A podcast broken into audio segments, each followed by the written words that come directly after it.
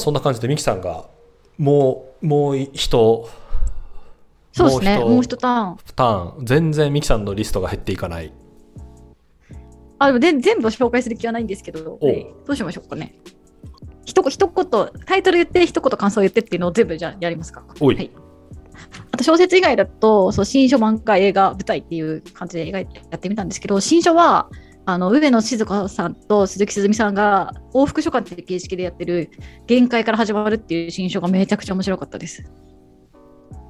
ご存知ですか？いや初めて聞見た。たこととかあります？あなんかそのこれはまあそのつ上野静子さんと鈴木つつみさんっていうちょっとお互い男に半ば絶望を仕掛けてる2人があの自分の恋愛観とか家族観とか女性として生きていく中でどういうふうにこ捉えてきたかっていうのを文通の形式でやり取りしてるんですけどあのね上野さんと鈴木さんがすっごいまあ賢いっていうことと本当に汚い意見をやり取りしていてすごい切実なんですよね言葉が。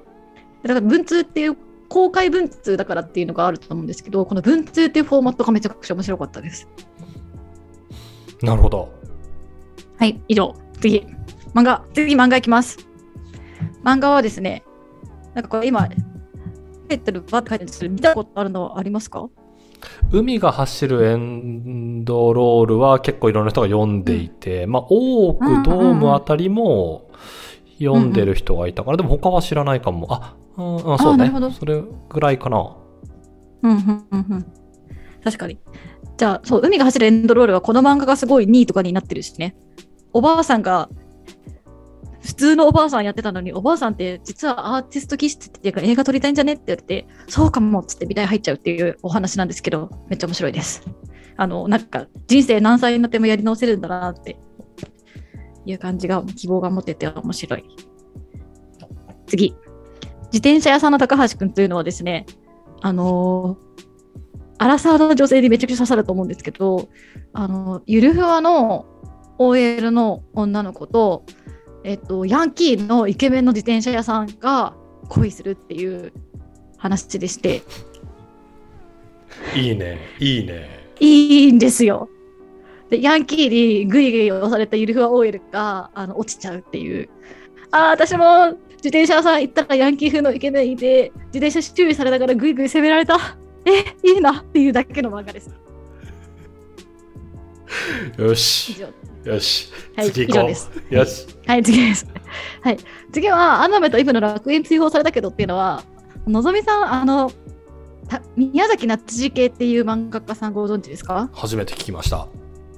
ああ、そういうね、あのね、クソサブカルゲル絵柄をしたサブカルにモテそうなあの漫画家、サブカル女子、サブカル男子に刺さりそうな絵柄の、そういう、しかも物語もそういう作風の漫画家さんがいるんですけど、その方々が聖書をにインスパイアされて作ったギャグ漫画です。で、めちゃくちちゃ、で、これなんかたまたまね、なんか機会があって男友達にあげたんですけど、ああみたいな、これは本棚に置いてあったら持ってる作家ナンバーワン、宮崎夏樹系じゃないないか、思ってなかったのありがとうって言われました。最高の、最高のコミュニケーションが生まれた漫画。そうです。はい。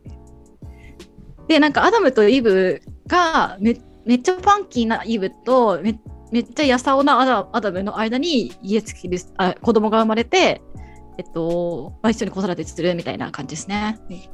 まあゆゆるくて面白い。なんかコロナ禍に読むのにちょうどいい。ちょっと逃避させてくれるような作風でおすすめです。ゆるく読める。うーん。うんそんな感じかな。いいよいいよあと、は、まあ、はい。まあなんか疲れてきちゃった。大奥は今年完結したんですよ、大奥が。はい。はい。え、多くてえ多くそんなずずっとやっそんなやってたの？多くって。え今年完結したのよ。うん。何巻で完結したの？に、二十何巻かな。へえ。ロングランね、多く。そう。で、あのさ、吉永文の大奥で、あの、男女逆転してるっていう設定をご存知ですか？ちょっと待って、俺もタイトルしか知らない。そうなの？そうなんですよ。あの、吉永文が、あの、その、と徳川家の大奥を、あの、描いてるんですけど、うんその、本当は、あの、吉永文の大奥の世界では、その男女が逆転していて、てか、あの、疫病とかで男がすごい貴重な世界で、うん。えっと、だから、大奥には男が、若い男がいっぱいいて、将軍は全員女っていう設定なんですよ。男女が逆転してる大奥の世界をずっと描いてるんですよ。ほー。うん、てっていう中でこの今年完結してもうねあのクローズの仕方がねげ現代の課題を描きすぎているというかこういうクローズの仕方があるのかっていう衝撃的なクローズであのめっちゃあの涙が出ましたね。本当だ、19ネタバレになっちゃう巻。から何も言えないんだけど。19巻完結だ。そうね。これはネタバレしたら本当に小規模とはいえ刺されてしまう可能性のやつですね。そうそうそう怒られるからそうなるほど。うん。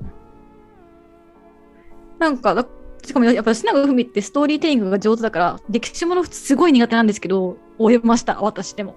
なんかちゃんと時系列が分かって、あ、3代目ってああいう人で、5代目ってこういう人で、確かにあの時こういうことがあってっていうのとかを時系列をしっかり追いながらお話を終えたので、歴史が苦手な人でも読めるし、こう今のジェンダー感みたいなものとかを改めてこう考え直させてくれるようななんかテーマっていうものもあの含まれていてで絵も美しいしあこれこういうの年末に読んでほしいですね。あの時間かかるから19巻あって、そうね。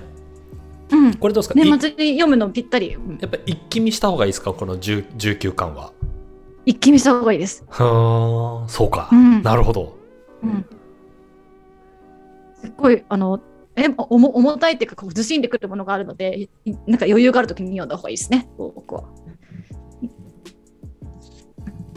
次あの次はなんかドームっていうのを挙げてるんですけどあの大友克洋っていうかあのアキラの作家さんご存知ですか、うんうん。アキラは知ってます。そうそうそう、その、そうそう、アキラの作家さんが書いている、アキラの前に書いた短編集でドームっていうのがあるんですけど、鉄板にななってて、私も中古で取り寄せたんですけど、なんかとある漫画家さんからおすすめされて読んだら、あの、なんかめめちゃくちゃ面白く、なんか面白くてっていうか、あアキラの描き方って、あのね、なんかそういう目で読んでなかったら気づかないかもしれないんですけど、今の漫画って、なんか基本的になんか登場人物が4人とか5人とかいたとしても1人の人が言ったことに対してもう私たちがセリフを読んだタイミングで他の4人もこう理解したっていう前提で話が進んでいくじゃないですかうん。言ってること伝わりますかね、うん。そうそうなんかそそうなんですけどなんかアキラの漫画っていうのはすごい映画的に作られていてなんかそのセリフとなんかじ実際に人間人間があのセリフとかあのあの物事を認知するときってセリフが発される前に風が吹いたりして風が吹いたことに気づいてこう目を向けたらだそこに人がいてその人が喋ったとかなんかそそういうふうにセリフが発話される瞬間が直ちに情報を得る瞬間じゃなかったりとかするじゃないですか確かに実。際には。うん。うん、でなんかであの大友さんの漫画ってそういう風に作られてるんですよだからコマとか見てみると最初に風が吹いてピッてなって頬に傷がついてでなんか頬に傷がついてなんだって思ってなんか視線を向けるみたいなコマとかがめちゃくちゃあるんですよ。へえ。へえ。ででなんかそういうこところが自分は好きであのもうドームっていう作品をバイブルのように読んでるんだっていう話を聞いてへーって思って読んでみたら確かにそうでへーって思って他の漫画見てみたらあ確かになんかセリフイコール情報伝達みたいな感じで今の漫画って進んでるっていうことに気づいてめっちゃ面白かった。1983年の観光って書いてますね。うんうんうんへえ。既存の漫画表現のレベルを一挙にアップデートし、漫画界を殺気、刷うん新した歴史的傑作って書かれてて。へえ、すごいうんうん面白そう。あそう話もすごい面白いしあの大友さんの漫画特有のあの団地の書き込みとかがめちゃくちゃあるところとかもすごいお今の今っぽくないっていうかあの手手で書き込んでる感じの団地の表現とかもグッときますね。うーんへえ、いいですね。ミキさん、だいいペース、いいペースですよ。はい。まあ、そんぐらいかな。あとは、あ、まあ、ブランチラインはいいか。あなんか、グッバイハローワールドっていうのは、のぞみさんも好きだと思うんですけど、ほう。あの、北村みなみさんっていうイラストレーターの方が、ワイヤードに連載してた漫画なんですよ、これって。僕が参考本化したんですよ。なんかね、フォーマットもね、なんか正方形みたいな表紙だし、そうね。なんかこれ、正方、うん表紙の感じは正方形。あ、なんか、俺これ見たな、どっかで。レコメントされた気がする。これもなんかこの、この漫画がすごいかなんかによく出てるやつです。へえ。うん。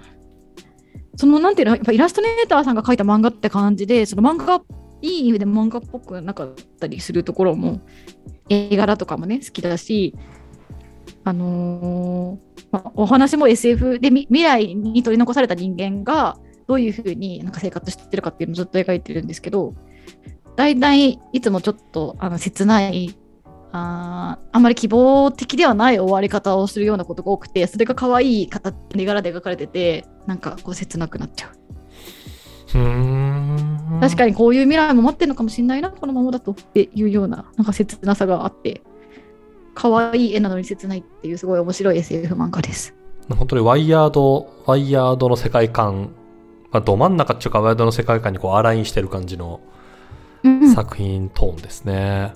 うんしかもこれがデビュー作なんだ。次回作も楽しみだなそうですね。うんすごいおすすめですのぞみさんもこれ好きだと思うなうーん。グッバイハローワールド。うんそんな感じです漫画はいっぱいあげちゃった、OK。はい。次、映画。映画は、もうね、あの、圧倒的に1位は決まってて、ほう。ゆうこの天秤っていう映画がめちゃくちゃ面白いです。まだやってると思うんで、見れる人は見てほしいんですけど。うん。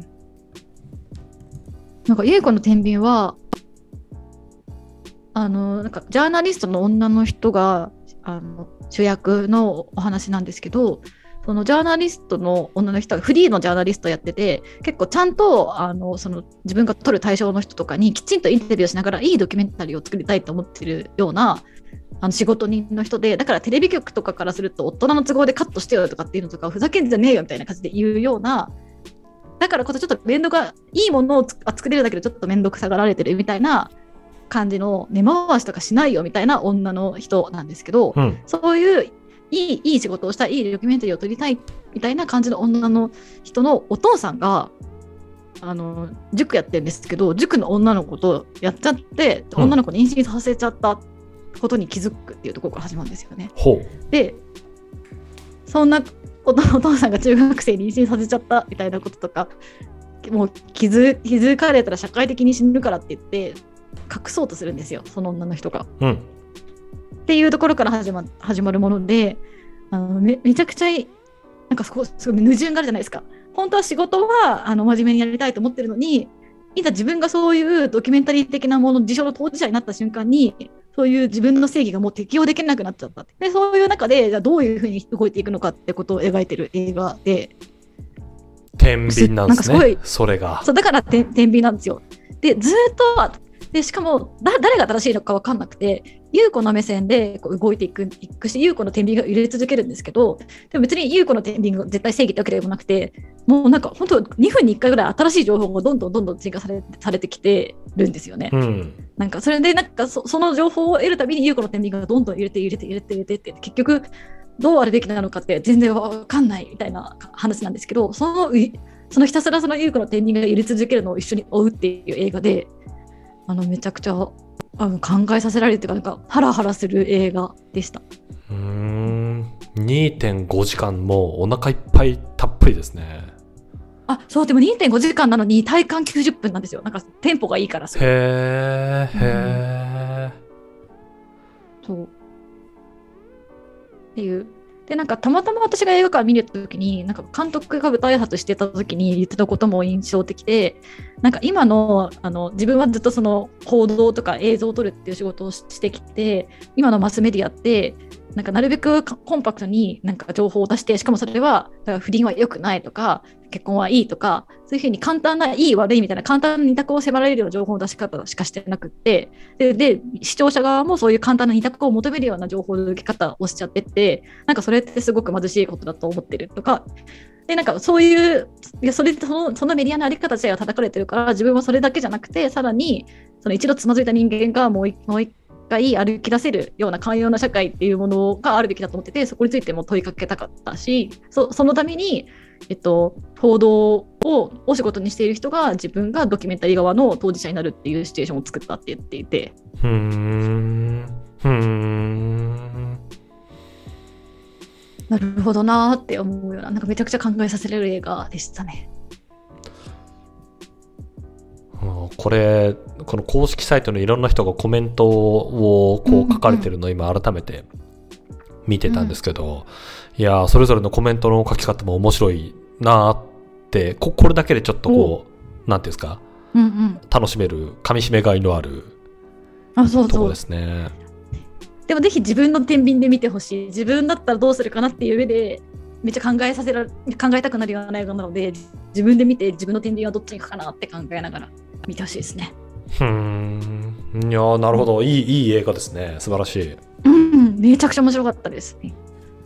映画であと面白かったのは、ドライブ・マイ・カーと、もうあのカンヌ取りまくってるドライブ・マイ・カーと、あとアメリカン・ユートピアっていう、オフ・ブロードウェイでやってるあのパフォーマンスを映画化したってやつが面白かったです。そんぐらいかな。どっちか見ました？のぞみさん。全然今年映画を、全然今年映画見てない。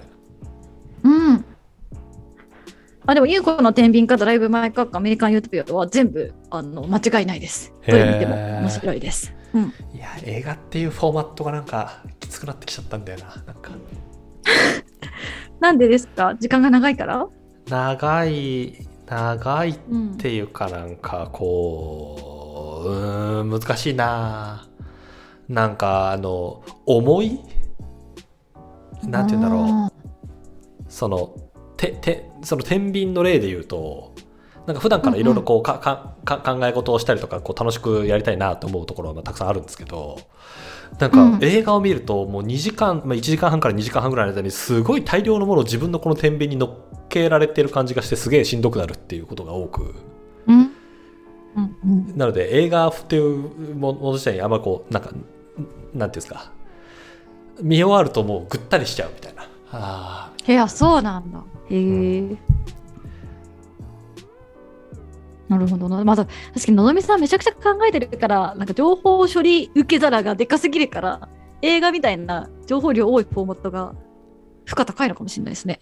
うん、これ全然本論から外れちゃいますけど、なんかラトビアのリガっていうところにあうんるラトビア国立博物館みたいな美術館かな？かなんか行った時にもなんかもう,うんう、うたくさんこう見てるとなんかしんどくなるんで、なんていうんですか、1フロア行ったら1回休むみたいな、そう延々とやってましたもんね、疲れたみたいな。ああ。もうそうんソ連時代に描かれたラトビアの絵とかも暗くて暗くてもうなんかもうズー,、ズーンってなっていいこうこうなんていうんですかああ、でもいいですね。多く受け取れる、少しの情報をすごい自分をたくさん解像度高く受け取れるっていうのはいいことですよね。いやでも優子の天秤見たらなんかもう多分向こう3日ぐらいは休憩ですねうー確かに休憩になりそうなのみさんだったら。2分に1回でも見てほしい。しんどいわ、うん。しんどいわ。